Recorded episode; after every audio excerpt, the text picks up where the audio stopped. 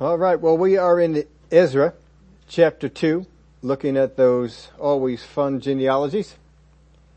And we get, um, a, a, list here that's actually duplicated over in Nehemiah. So we have that going on in a couple of different places. The, uh, we'll talk about some of the comparisons of the list and those of you that are joining us online. Daryl was able to get the new camera up and running, so you have the advantage of that. And uh, always appreciate any comments as you notice some things going on with that. But last week we looked at how God stirred up Cyrus to restore Israel along with those that he stirred up to return. We took a look at other people in the Word of God that he had stirred up to do certain things. Of course, there are always those that he stirred but did not yield. So tonight we're going to take a look at those who were stirred to come back and make the return trip and those who actually received the stirring. But we ask the question, why does the Bible include genealogies? First off, they're not all that interesting to read, a list of names of people and not know their stories. So why don't we just skip over them? And I know sometimes we're reading them through, we probably do skip over them or just kind of, uh, uh, quickly read through some, some parts of it. But is there something we can learn from a long list of names like this? And as I was looking back over things, I don't think I've ever actually taught from Ezra chapter 2 before. So this will be a, a first for me as well. Now this list that is given here of all these people, it can be divided into 10 parts. Verse 2 is the, is the, uh, talking about the leaders of the group. Verses 3 through 19 are the numbers of those, of those who return arranged according to families. Verses 20 through 35 are the numbers of those who returned arranged according to localities. Verses 36 through 39 are the numbers of the priests arranged according to families. The numbers of the Levites arranged similarly in verses 40 through 42. The families of the Nethinim in verses 43 to 54 and the families of Solomon's servants verses 55 through 57. The number of these last two classes together are in verse 58. And the account of those who would not show their, who could not show their genealogies is from 59 to 63. And then we hit a general summation in verse 64. So let's go over here to verse 1. Now, these are the people of the province who came back from the captivity of those who had been carried away, whom Nebuchadnezzar king of Babylon had carried away to Babylon, and who returned to Jerusalem and Judah, every one to his own city. The people of the province, these are the people who were of Judah, because Judah is now a province of the uh, the Persians. It was a province of the Babylonians, and now the Medes and the Persians had taken that kingdom over. So now it was a province of them. So don't let that throw you off. It's not referring to the area of Babylon or the uh, area of the Persians. It is the people of the province are the Jewish people. And then he goes on to say here that everyone would be going to their own city. Now it says that those who were carried away by Nebuchadnezzar, king of Babylon. So this is referring to those who were taken away out of the uh, southern tribes, not the northern tribes. Northern, northern, northern tribes were taken by Assyria and they were dispersed among nations. Babylon had carried them away to the region of Babylon, and there were some surrounding cities that they had also moved out to. But these are the ones that are being taken here. Now the southern kingdom was made up mostly of the tribe of Judah and the tribe of Benjamin, with of course the Levites mixed in there. The other tribes were not represented real strongly there, but there were some who came from the northern tribes because they migrated down to the south when Jeroboam had decided to change the worship. So everyone to his own city, those who were still alive after the 70 years would go back to the city they used to live in. Now that's probably got to be a small number. How many people that were alive and would have a good memory are still around after 70 years? That could be a, a very small number of those who were there and now are returning. More than likely, it is the children there's going to be a lot of children of those who were taken from the captivity. They described the homeland. They told stories of the homeland. All these kind of things were going on. And so they only have what is told to them as far as a memory is concerned. They have never actually seen this. So we have to, we have to assume that this is what most of the people are, so they know what their city was, but many of these people have never seen the city. So they may have been of the city of Jerusalem, or they may, may have been in the city of Bethlehem, or one of the cities around Jerusalem. Jericho is one of the cities that is even mentioned. So they're going to go back to these particular cities where they had come from. Every man, every person to their own city. Now Jerusalem is not the only site that's going to be occupied by these people that are returning. There are towns, there are cities that are in the nearby area, but again the numbers are not all that big that are coming back, so they're not trying to populate the whole land, but we do know that Jericho, Tekoa, Gibeon, Mizpah, and Zanoah are all cities that were mentioned as going back. That comes from Nehemiah chapter 3, verses 2 through 19, and Nehemiah 7, 20 through 35. Now why would the, why would people return after 70 years? If you had been taken away from the land you were in, why would you return after 70 years? And anyone who is younger than 70 years has never been there. So the only life they know is the life they've had in Babylon. That's it. So what is, um, why would people return after 70 years? Well, one thing that might get them to return is that things are not going well where they are. I'm not doing all that great here. I may as well try and go back there. Maybe that might work out better. Uh, my family or parents are going, and it won't be easy for me to stay here by myself. That could be what the the thing is. If they're a young child, or even if they're uh, they're older, maybe they're freshly married, maybe they just feel like we can't really make it in the city by ourselves. We'll go along with mom and dad and uh, tag along on this one. They still saw that as a better opportunity what they had. Maybe there are some who are saying, I've been waiting for this day. You bet I'm going. They've heard about it. They knew that God was going to do this for them. They have been waiting for the day that this would happen and they have no desire to stay in the land of Babylon. They want to head back over to, to the city of Jerusalem or some of the surrounding areas there. Now why would some people stay in Babylon? Well, some people may say, I'm just too old for a change. Maybe, uh, 20 years ago, if this would have happened, alright. But now I'm just too old. That's a long journey. I think I have it in your outline somewhere, but the journey that they're going to be doing is around 900 miles. I had some people put it up at about a thousand. The direct path is somewhere in um, 560, 570, somewhere in that neck, neck of the woods. But when you got this big of a crowd, the way that they would normally go, apparently that's not too uncommon for a large crowd to make their way out here. The way they would normally go would be about 900 miles because you have to go in through some of the valleys and some of the, the ways that would just make it easier. So they may just say, I'm just too old to make the trip. I'm too old to make another change. That's a long journey. I don't want to leave what I have here. Maybe I've got a, a business. Maybe it's not thriving, but I'm getting by. Maybe it is thriving. Maybe, uh, you know, this is, this is a happening city. Babylon is a happening place. Uh, Jerusalem is all broken down. We're going down there to rebuild some things. There's not a whole lot happening there right now, but here We've got people coming through the city.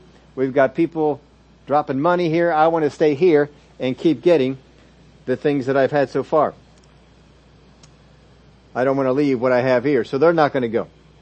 It's a mess over there and we'll need a whole lot of work. I mean, that can discourage you. Have you ever gone shopping for a house? You're looking for a new house and you find one and it's just a mess inside. And you're thinking, hmm, gonna be a whole lot of work to get this house to work. I don't want to move here. Well, what about the whole city is broken down?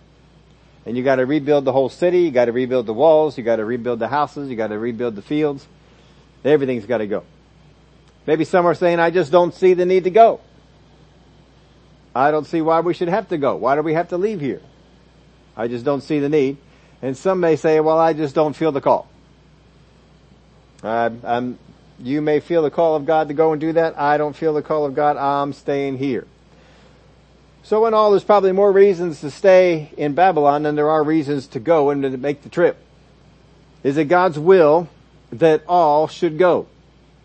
Is it God's will that all should go? So I pondered on this question for a while. It would, to me, it would seem to be that this is God's will for everybody to go. God had sent them all into captivity and God said, I'm going to provide for you to be restored. But they have to answer the call. They have to be willing to walk away from what they have in Babylon in order to make the trek back to Jerusalem. And for a lot of them, they're making it sight unseen. I've never seen this place. I don't know that it's any better. Um, it sounded like it got pretty beat up, and some of the people who come back from that way say, "Oh, uh, oh the walls are still knocked down, and uh, the city is still a shambles." So they're really having to, to go on faith here. But he gave the opportunity. He made it possible through the edict that was given through Cyrus, through the things that were being done. All of you can go, but not everybody went. Just kind of like salvation. God has made the way for all to go, but not everybody accepts it. Not everybody wants to make the trip. Not everybody wants to do the things that are necessary. Give up what I have to give up. Do what I have to do. Verse 2. Those who came with Zerubbabel were Jeshua, Nehemiah, Seraiah, Ralai, Mordecai, Bilshan, Mispar, Bigvai, Rahum, and Baanah, the number of the men of the people of Israel. Now in the corresponding verse in Nehemiah, which is Nehemiah chapter 7 and verse 7, there are 12 names instead of 11. It seems that one either had fallen off or was not included. And the 12 names are very similar. They're very close. Some of them are exact. Some of them are really uh, just a couple of letters different, which we often see in the in the different accounts. Sometimes uh, uh, you have a different spelling of a of a name. These kinds of things have happened before, and that can go on again. But in the passage in Nehemiah chapter 7, we have a few names that are just a few letters different, but there is one name that is not listed, and that is Nahamani. Nahamani. He is not on the list in Ezra, but he is in the list in Nehemiah. So we went from having the uh, one less in Ezra and one more in Nehemiah, and he seems to be the one who was left off of the other. Now the one in Nehemiah was written decades later. It was not written at the same, same time, and it, there may have been some corrections. In the book of Ezra, they may have written who was going, who was leaving. On the way, you may have some people who died. Some people who didn't make it.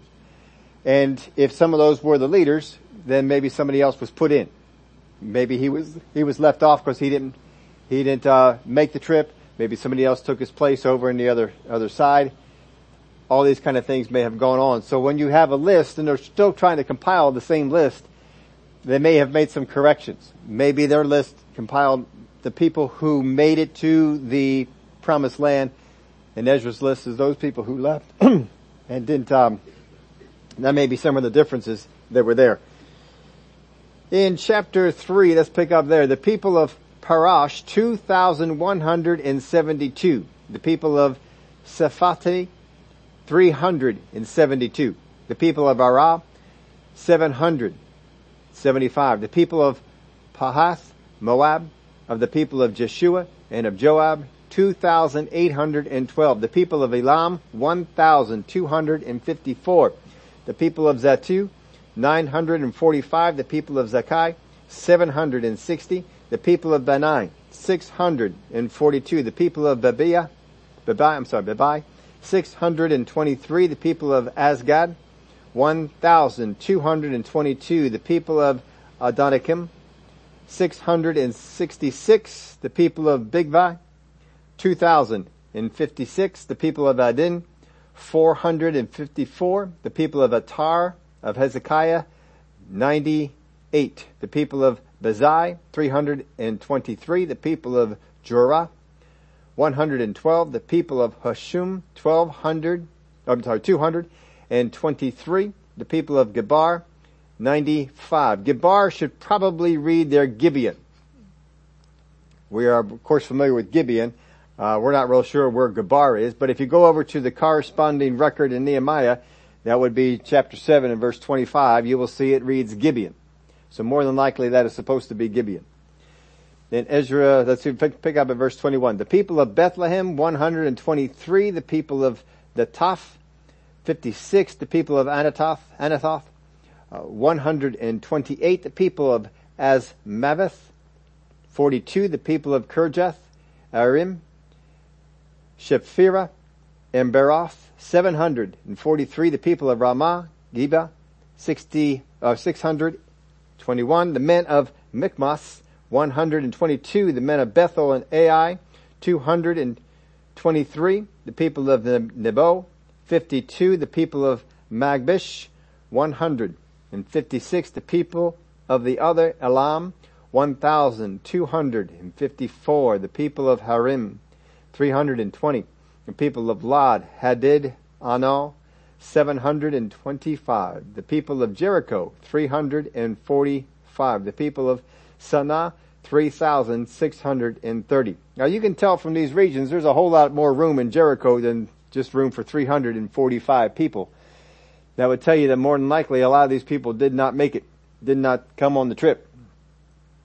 The priests, the sons of, uh, verse 36, the priests, the sons of Jediah, the house of Jeshua, 973. The sons of Emir, 1052. The sons of Pashur, 1247. The sons of Harim, 1017. These were four priestly families. These ones here, 36 through 39. These are four priestly families that went up with Zerubbabel. Of these, three traced their descendants to persons who had been heads of the priests uh, priestly courses in the reign of David. They're tracing their history back to the reign of David. And you got here, uh, Jediah, Emir, and Hardin. And you'll find that in 1 Chronicles 24, 7 through 8 and verse 14. The other family had for founder a priest named Pashur who was not otherwise distinguished. He seems to be an undistinguished head, but that's who they traced it back to, so at least they had themselves going back into a priesthood family but the other three go back to David's, David's uh, era. The Levites, the sons of, verse 40, the Levites, the sons of Jeshua and Kadmiel, the sons of Hodaviah, 74. The singers, sons of Asaph, 128. The sons of the gatekeepers, the sons of Shallum, the sons of Atir, the sons of Taman, the sons of Akub, the sons of Hatita, and the sons of Shobai. 139 in all. Now these are non-priestly Levites that we're listing here. They are divided into three classes. They are divided into the ordinary Levites. They're, that's in verse 40. They're divided into the choral ones, that's in verse 41, and the gatekeepers in 42. These are the Levites. Of the singers, the children of Asaph are mentioned. It is remarkable though that there are no descendants of either Heman or Jeduth, Jeduthun they took part in the return. They were very prominent ones in this particular line. Six families of the doorkeepers returned, three of which bear old names, those of Shallum, Taman, and Akub. We find them in 1 Chronicles 9 and verse 17, while the other three have names that are new. We haven't come upon those names in the, in the Chronicles or the records of the kings. And there are 139. The smallest of this in the two preceding numbers is kind of uh, amazing the returning priests, those priests that returned for duty were 4,289. That's how many priests came back. The returning Levites of all the classes were no more than 341. If you go over to Nehemiah's account, he has that number at about 350. As I go through the Word of God, it seems like there was more to be done by the Levites than there was by the priests. So you would need more Levites than you would priests. There are considerably less Levites than there are priests who made this trip.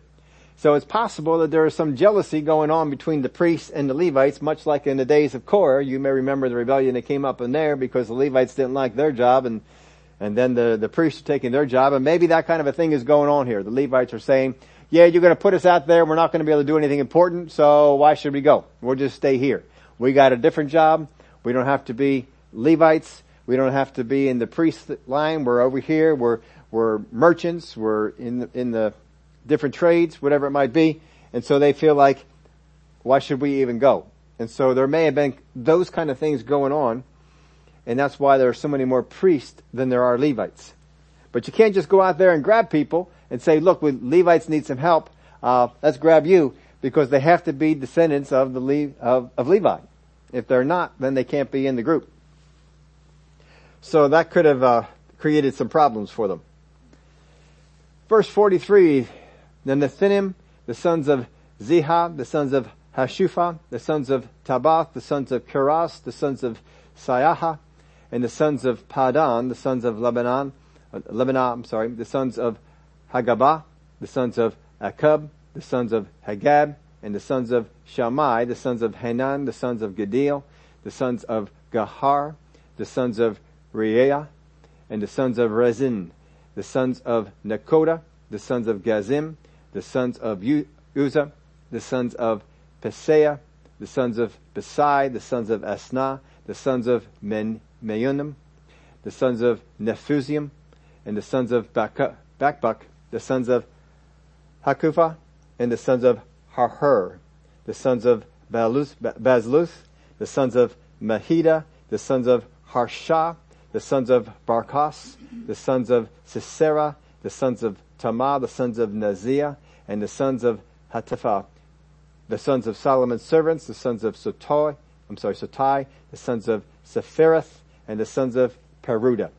Now the sons, the Solomon's servants, it is supposed that these folks are the remnant of the Canaanite population that was in Israel at the time of Solomon, and he took them all and made them into servants or slaves.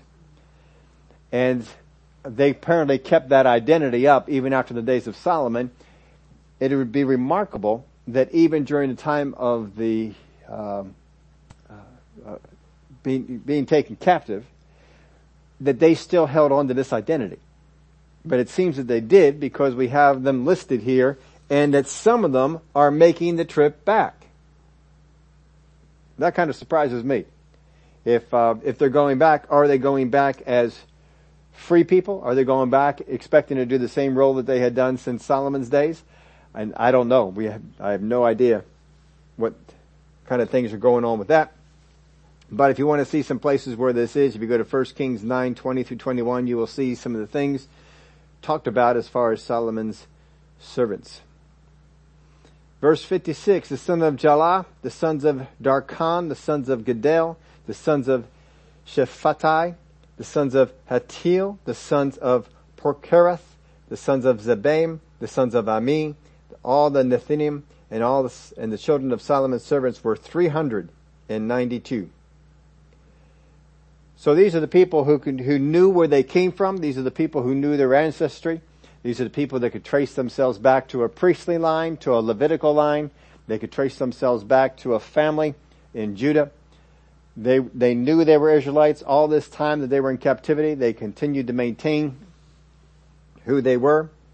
And then we pick up here in verse 59 of Ezra, and these were the ones who came up from Tel Melah, Tel Harsha, Cherub, Adan, and Imar, but they could not identify their father's house or their genealogy, whether they were of Israel. Now Tel Melah is probably Thelme of Ptolemy.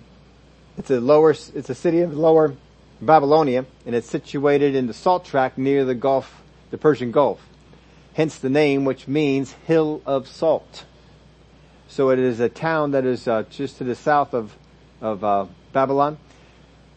Cherub is no doubt Ptolemy's, and I'll, I'll spell this for you: C H I R I P H A, Chiripha, which was in the same region. The other places here mentioned are unknown to us, but probably belong to the same tract of country. And so people came from these regions. They were not just in Babylon by themselves. They came from these regions, came up to the group, and then they made their, their trip. The, uh, Tel Harsha means hill of wood. Still don't know where that is, but that's what the name of it means. Hill of wood. You would imagine there were some forests and some things around the, that neck of the woods. Verse 60, the sons of Delaiah, the sons of Tobiah, the sons of Nekoda, 652 are the sons of the priests, the sons of Hab- Habiah, the sons of Kaz, the sons of Barzillai, who took a wife of the daughters of Barzillai, the, the Gileadite, and who called by their name, and was called by their name. These sought their listings among those who were registered by genealogy, but they were not found. Therefore they were excluded from the priesthood as defiled. And the governor said to them that they should not eat of the most holy things till the priest could consult with the Urim and the Thummim. This may sound like not a whole lot, but there's actually quite a bit packed inside of these, uh, just these couple of verses right here. First off, these folks cannot trace their lineage back to the uh, the appropriate place. Some of the people that are in this list are priests. They say we are the priestly line. They believe they are the priestly line. How many times we run into people who believe they are of certain descendants, certain things? Uh, I come from this particular group. I come from this particular group, and uh, I have this kind of blood in me, and we pass this thing off.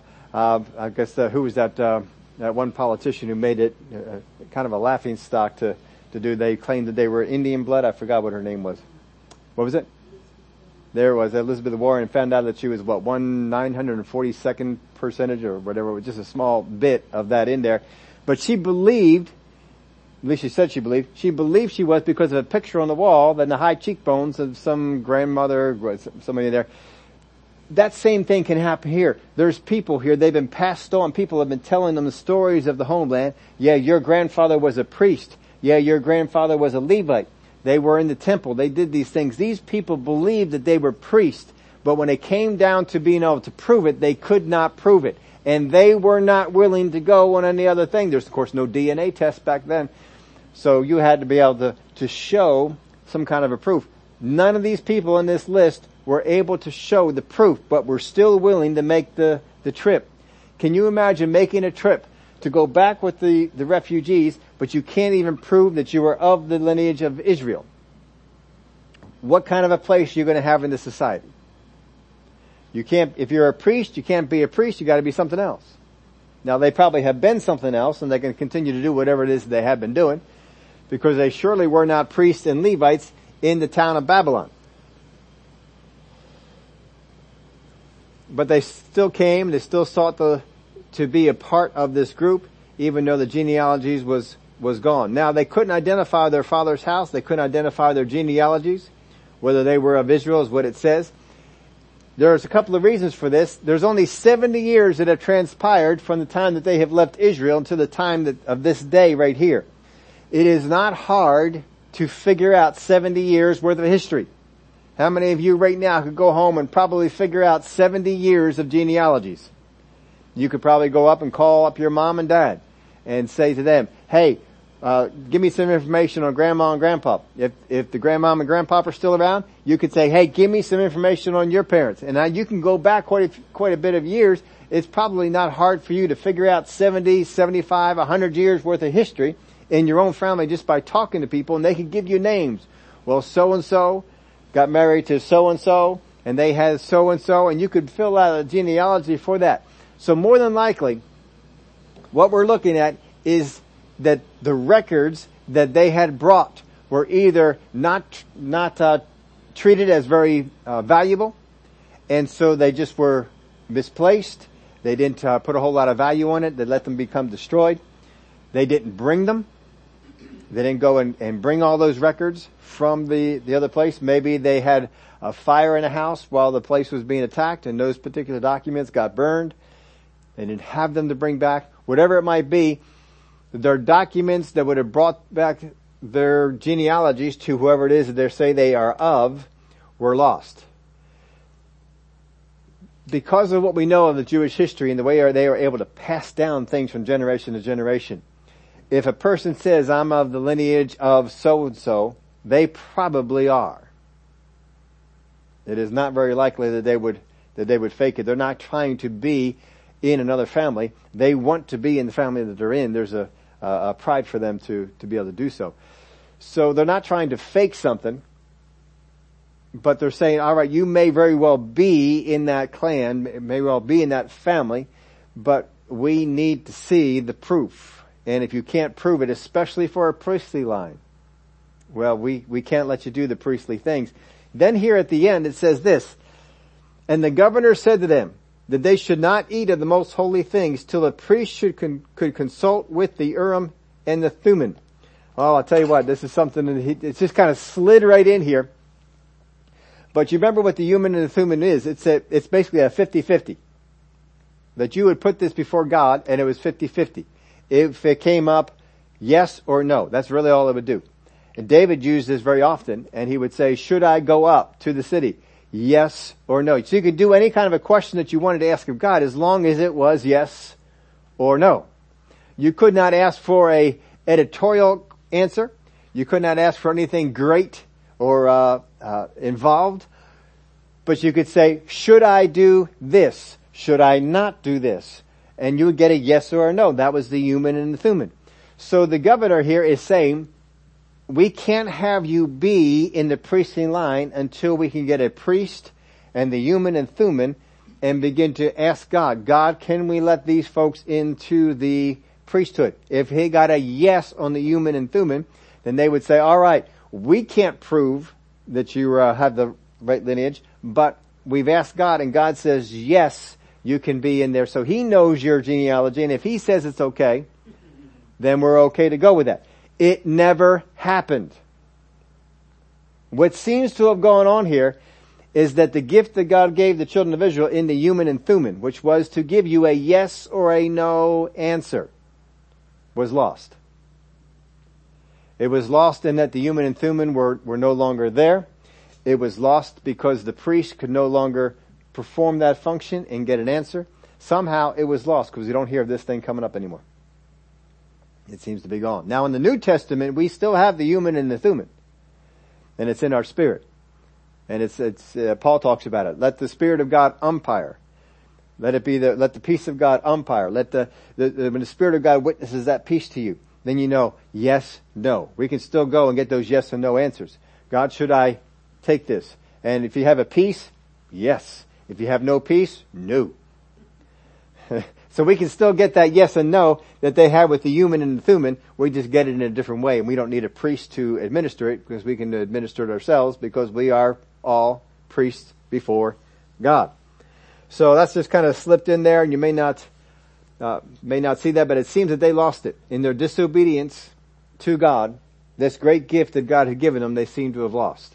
They relied on it quite a bit. If you look back in the book of Kings and book of Chronicles, those kings that followed after God, they used it a lot. I don't, I didn't go back and count it, but if you count the times that we have recorded that David used the Urim and the Thummim, I can't even tell you how many times he may have used it and it's just not in scripture. But it seemed like he really defaulted to that quite a bit and probably others did as well. But they still decide to make the trip and they're going to go along the way.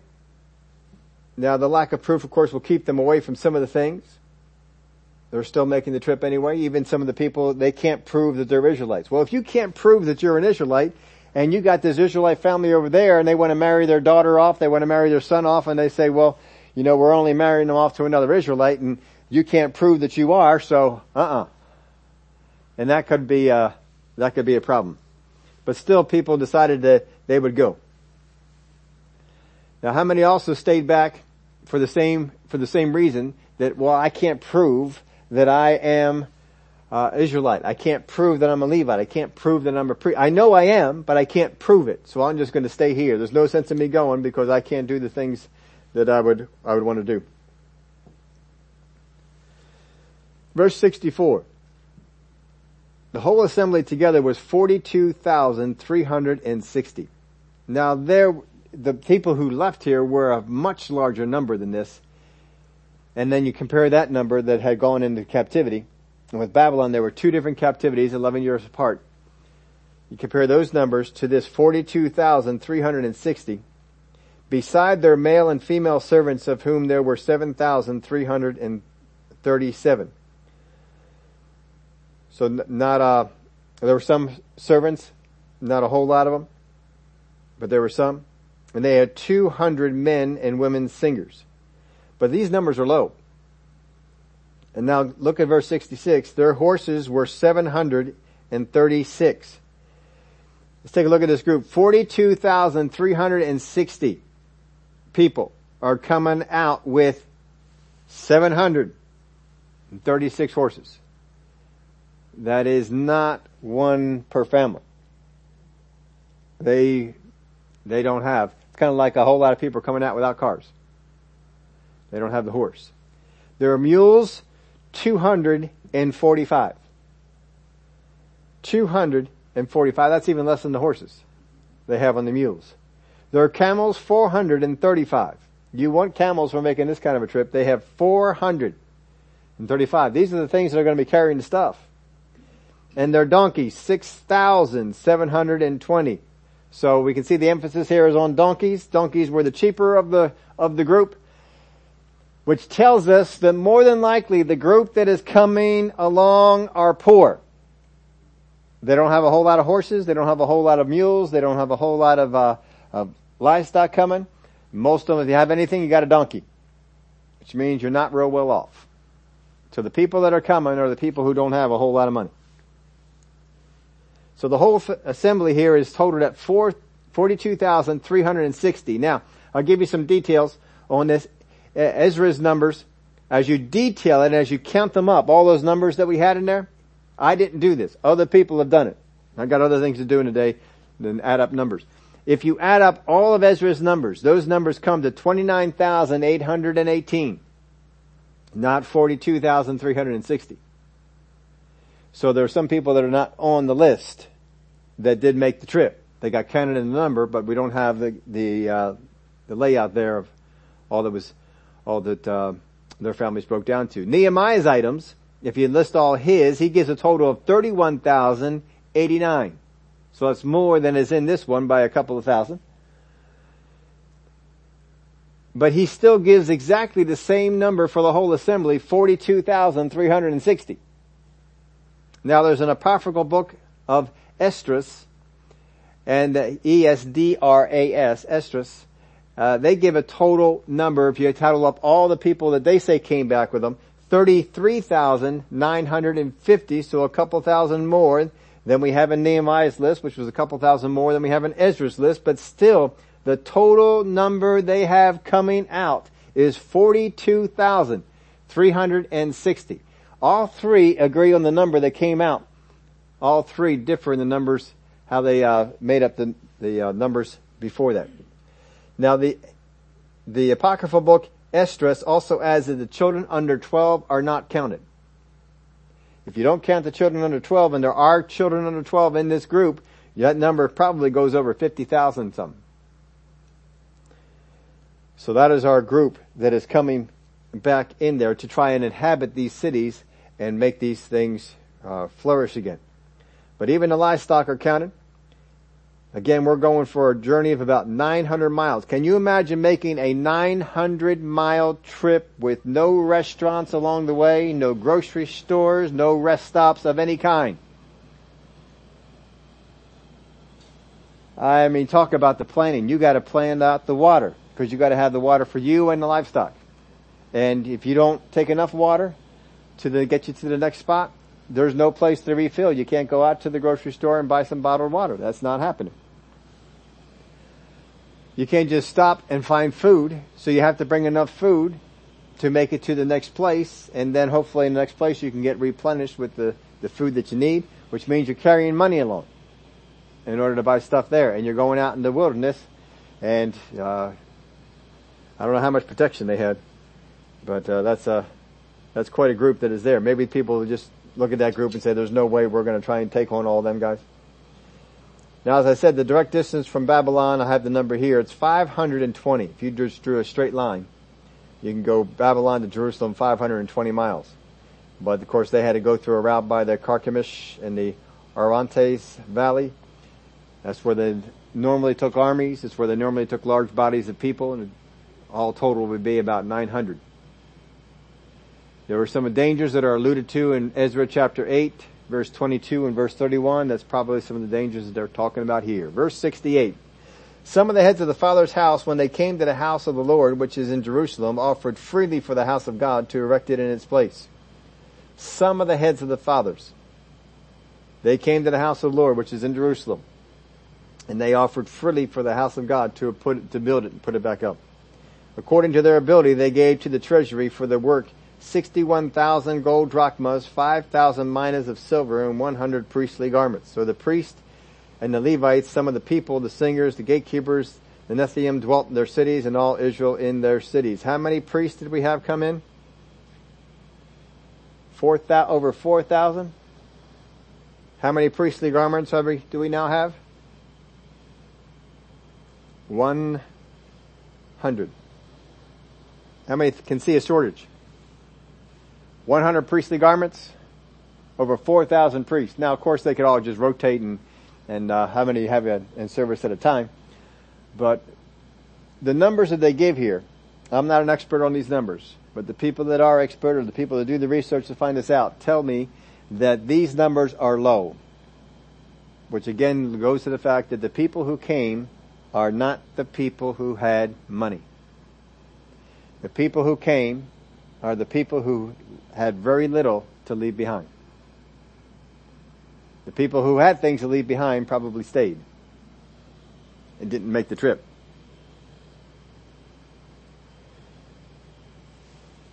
Because the amount of, things that are given here to the work compared to the number of people that came is not all that large. Now the promise is, God had given a promise for restoration of a united, united Israel.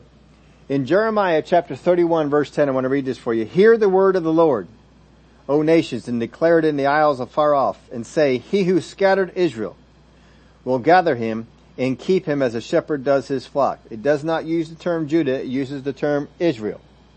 He who scattered Israel, that would include the northern and the southern groups, that he would gather them and bring them back. Ezekiel 11, 15 through 17. Son of man, your brethren, your relatives, your countrymen, and all the house of Israel in its entirety are those about whom the inhabitants of Jerusalem have said, get far away from the Lord.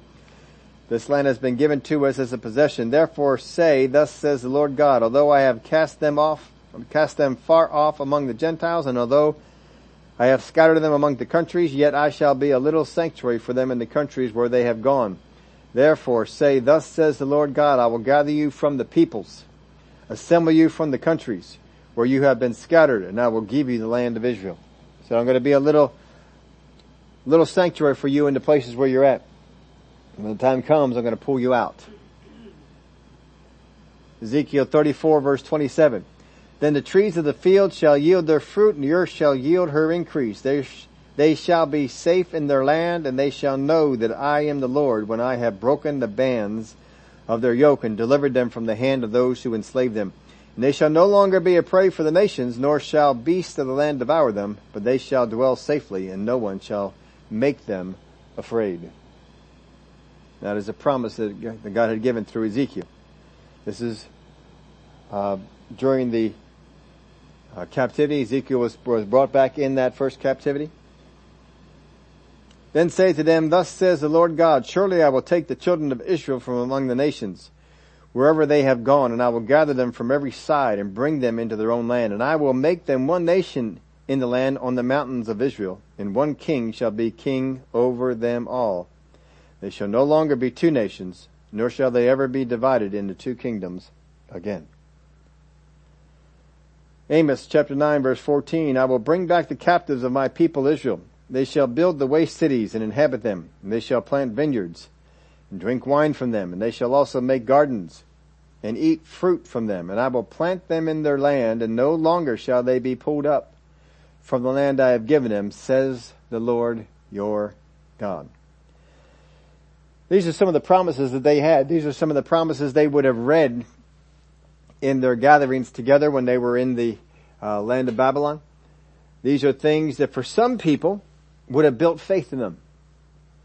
For some people, it would have been, they would have just been angry. Other people, they just completely disbelieved it. God's not going to do that. I don't see that God's doing that, but you're going to have that the same way we have it now. We have promises in the Word of God of things that are to come. Even the promise of the word, in the Word of God about the rapture. You still have Christians who say there is no rapture. You still have Christians who say, no, it's not going to happen. We're going to go through the tribulation to have all these things that we'll say, they had it back then. They had people who said, I know these are things in the scriptures, but I don't believe them. And for some of them, they may have said, because I don't believe them, I'm not making preparations. I'm not taking care of my genealogies. And when the thing actually became reality, and Cyrus said, the decree is made, you guys can go back to your homeland. You had people who didn't believe these scriptures and never put faith in them and didn't make preparation for them. And so some of those still went back. Many of those may have just stayed in the land, so there's no sense in me going back. I didn't put faith in what God's promise was. I may as well just stay right here. They may have been very sad. We're in this land. We could have gone out of this land. We could have had children in our homeland, but instead we are not. They had these promises that were there. Now what's interesting about those promises is that that promise was for all Israel to be gathered. And all Israel had not been gathered at that, at that point. It was mostly Judah, Benjamin, and Levi. But the promise was for all of them. And so many other things that were promised in there did not happen. They didn't have the one king. They didn't have a united land. They didn't have all those things for the north and the south. Even the time that Jesus, we came upon with Jesus, we had the area of Galilee, you had the area of Samaria, and you had the area of Judah. There were different areas that had not quite, quite been there. So we're still looking for that promise to be, be coming. But they had that promise. It did come about to a degree. Those who managed to keep their records, they treated them as as uh, sacred when they brought them from Jerusalem, when they brought them from their home cities, as they were moved around in captivity. They kept tabs of where these documents were. They could prove who they were, who they came from.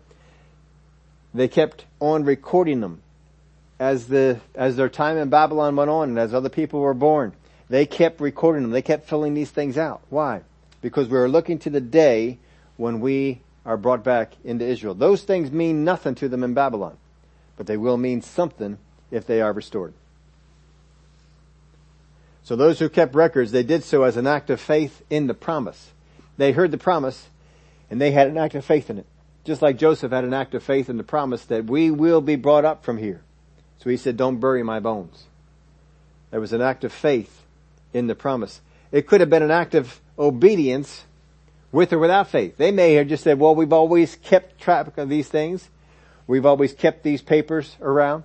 Uh, so we're just going to keep on doing it because my parents did and their parents did and their parents did. And I don't necessarily think that anything is going to come from those promises, but I'm going to keep doing this because this is how we have been doing it.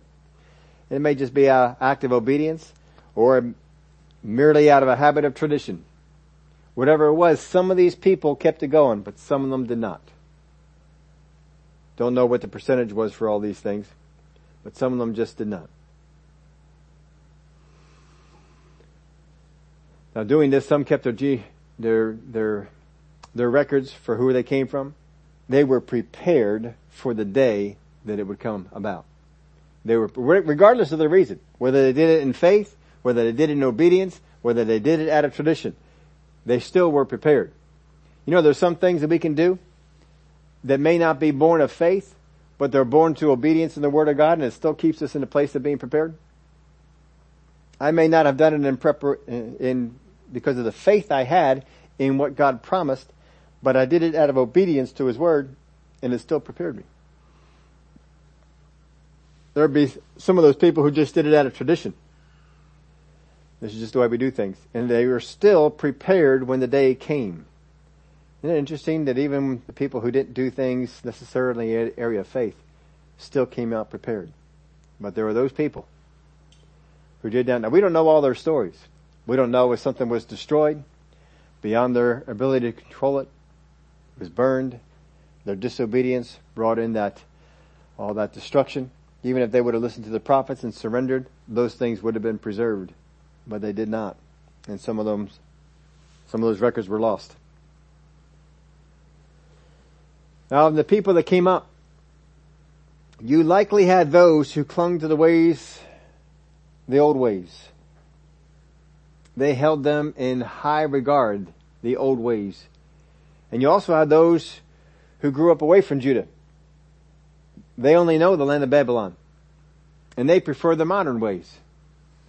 So when you're going to bring a group back, you're going to have some people who prefer the old ways. To put it in line, how many times have you been in a church and you got one group of people and they prefer the hymns? Oh, I like the old hymns. Them whippersnappers are all singing them choruses. I don't get those choruses. I want those old hymns. And then you got the other ones, the more the younger set, they don't know the hymns. And they say, why do you sing those old things anymore? they don't, they're no good. We ought to be singing the choruses. And we, we sing the choruses. Some of the new choruses, they have absolutely no basis in the Word of God at all. They have no faith. Uh, I was listening to, um, Fred Price was, was teaching, uh, listened to one of his this week, and he was talking about when he's in church, he says he hates being up on the stage. And I'm, I'm listening to him say that, I hate that too. Oh, I hate that too. Oh, I used to bug me some places you go and they put you up there on the stage. Oh, I did not like being up. No, no, no. Put me down there with the, in the, I don't, if it has to be in the front row, that's fine. I'll be in the front row, but just don't put me up there on the stage. He said he hated to be up there in the front, in the stage. His reasonings were different. And he explained his reasons, phenomenal reasons.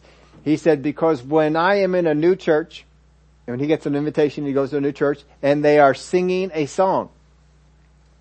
He says, a lot of times they sing songs I don't know. And he says, I'm not singing no song I don't know. he says, my words are important to me. And so he says, if, don't look at me and I'm not singing. I'm just up there on stage. Who is this guy? What's he doing up there? He's not even worshiping. No, I'm listening, he says. He's listening to the song to see if he can agree with the song and put faith in it. And I thought, boy, that makes so much sense. that just makes so much sense to, to do that. But you have uh, a lot of those courses that are coming along and they're not they're not made. Oh, they, he gave this one example. He, he said, I used to love this song. Kumbaya. He used to love that song. But then he said, I was listening to the words and it's like, what? and the words are terrible. And I don't remember what the words were. He was singing out some of those, those words. I don't know, one of those ones, come by here, Lord, or something like that. And what do you mean come by here? oh, he was having fun with it.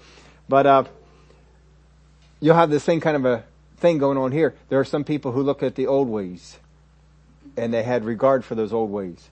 And some of those old ways had been corrupted. Maybe some of the people who wanted some of the new ways were trying to strip out some of the corruption. Maybe some of the people, the younger people wanted to bring in some of the things they saw in Babylon and bring that into the worship of Jehovah. Yeah, but I like when they had that temple and they did that altar thing up there in the front. Uh, I mean, I know they were doing it to a false god and all, but I, well, that, I really liked how they were doing this. Maybe we can bring that into the temple down in Jerusalem. And so there's this kind of thing going on. They're going to have people who want to do the more modern thing that's going on. This is the kind of battle that probably happened over there because some just love the tradition. It just ministered to them greatly because of the tradition and some just like some of the new things that were going on. Well, when we are among others, when we get among other people, who believe like we do, it's easier to act in faith. It's easier to pray. It's easier to have, easier to have a right confession. It's easier to stand for the principles that we know are principles in the Word of God. But when we get into the land of Babylon, when we get into a group of people who do not believe the same way we do, how strongly can we hold our identity? How much will we hold on to the things that the Word of God says are important? or do we let them go? Now they, they stayed in the land of Babylon 70 years. Some people, that's all they knew was the land of Babylon. Few people knew both. How did they do for standing up with that? We see the stories of Daniel, we see the stories of Ezekiel, and we know that they were in the land of Babylon, but they did not let go of what they knew was important. They held on to it. But there are many people. We know the story of the fiery furnace. As far as we know, there's only three people who didn't bow. But there's a whole lot more Jews there. And they apparently had given in to those things. When we are in the land of Babylon, will we stand up and be people of God? Or will we give in to the pressures? Will we hang on to those things that are old? How many Christians today say, well, I know the Bible teaches this, but that's old. God needs to change. The things of God needs to change. We need to modernize the things of God. We need to make the things of God more appealing to those that are around us. It's not a new concept. It's not a new battle. It's a battle that they probably had very much going on down here as they were making the trip, head back to Jerusalem. And even those who stayed back in the land. How do we do when we are in the land of Babylon? We don't need to be obnoxious about it and just throw our spirituality out there, but we need to make sure that we hang on to the things that we know are important, that we stay with things that I know God has said we ought to do. Don't let them go. Don't, don't fret about how people will receive you. What's most important is how do my God receive me? And when we have those promises in the Word and they have not quite come about yet, are we doing preparations? Are we making things ready so that when the promise does come, we are ready with whatever is necessary and whatever is needed? Father, I thank you for your Word. I thank you for the example that you give us you had made a promise to Israel and how you would honor it. And some people took that promise and built faith on it and did things to get in line with it. Some people just did things to be obedient to what they've always been obedient to. Some people would just follow tradition. And some people just completely let it go. And we're not ready. When the time came to make the trip back, they did not have their genealogies. Father, we want to make sure that we stay prepared for your promises coming about that we have made preparation and we are ready. We thank you for it. In the name of Jesus we pray. Amen.